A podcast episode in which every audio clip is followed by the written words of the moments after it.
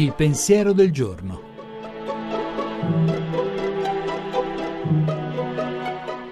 In studio Alessandro Zaccuri, giornalista di Avvenire.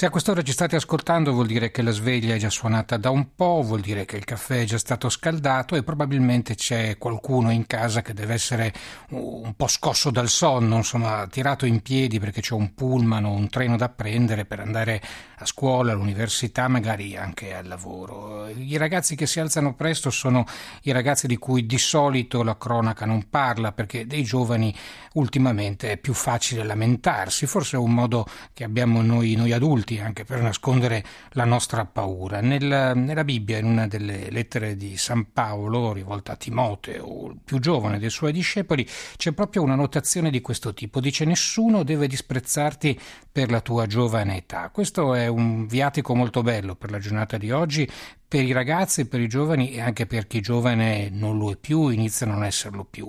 I ragazzi di oggi stanno esplorando un mondo che noi adulti non conosciamo, un mondo nuovo per molti aspetti, un mondo sorprendente nel quale è facile sbagliare eh, da parte dei più giovani ed è facile spaventarci da parte degli, di noi adulti. È un lavoro quello che fanno i ragazzi di cui bisogna essere grati, quindi per questo buona giornata anche a loro e buona giornata a tutti noi.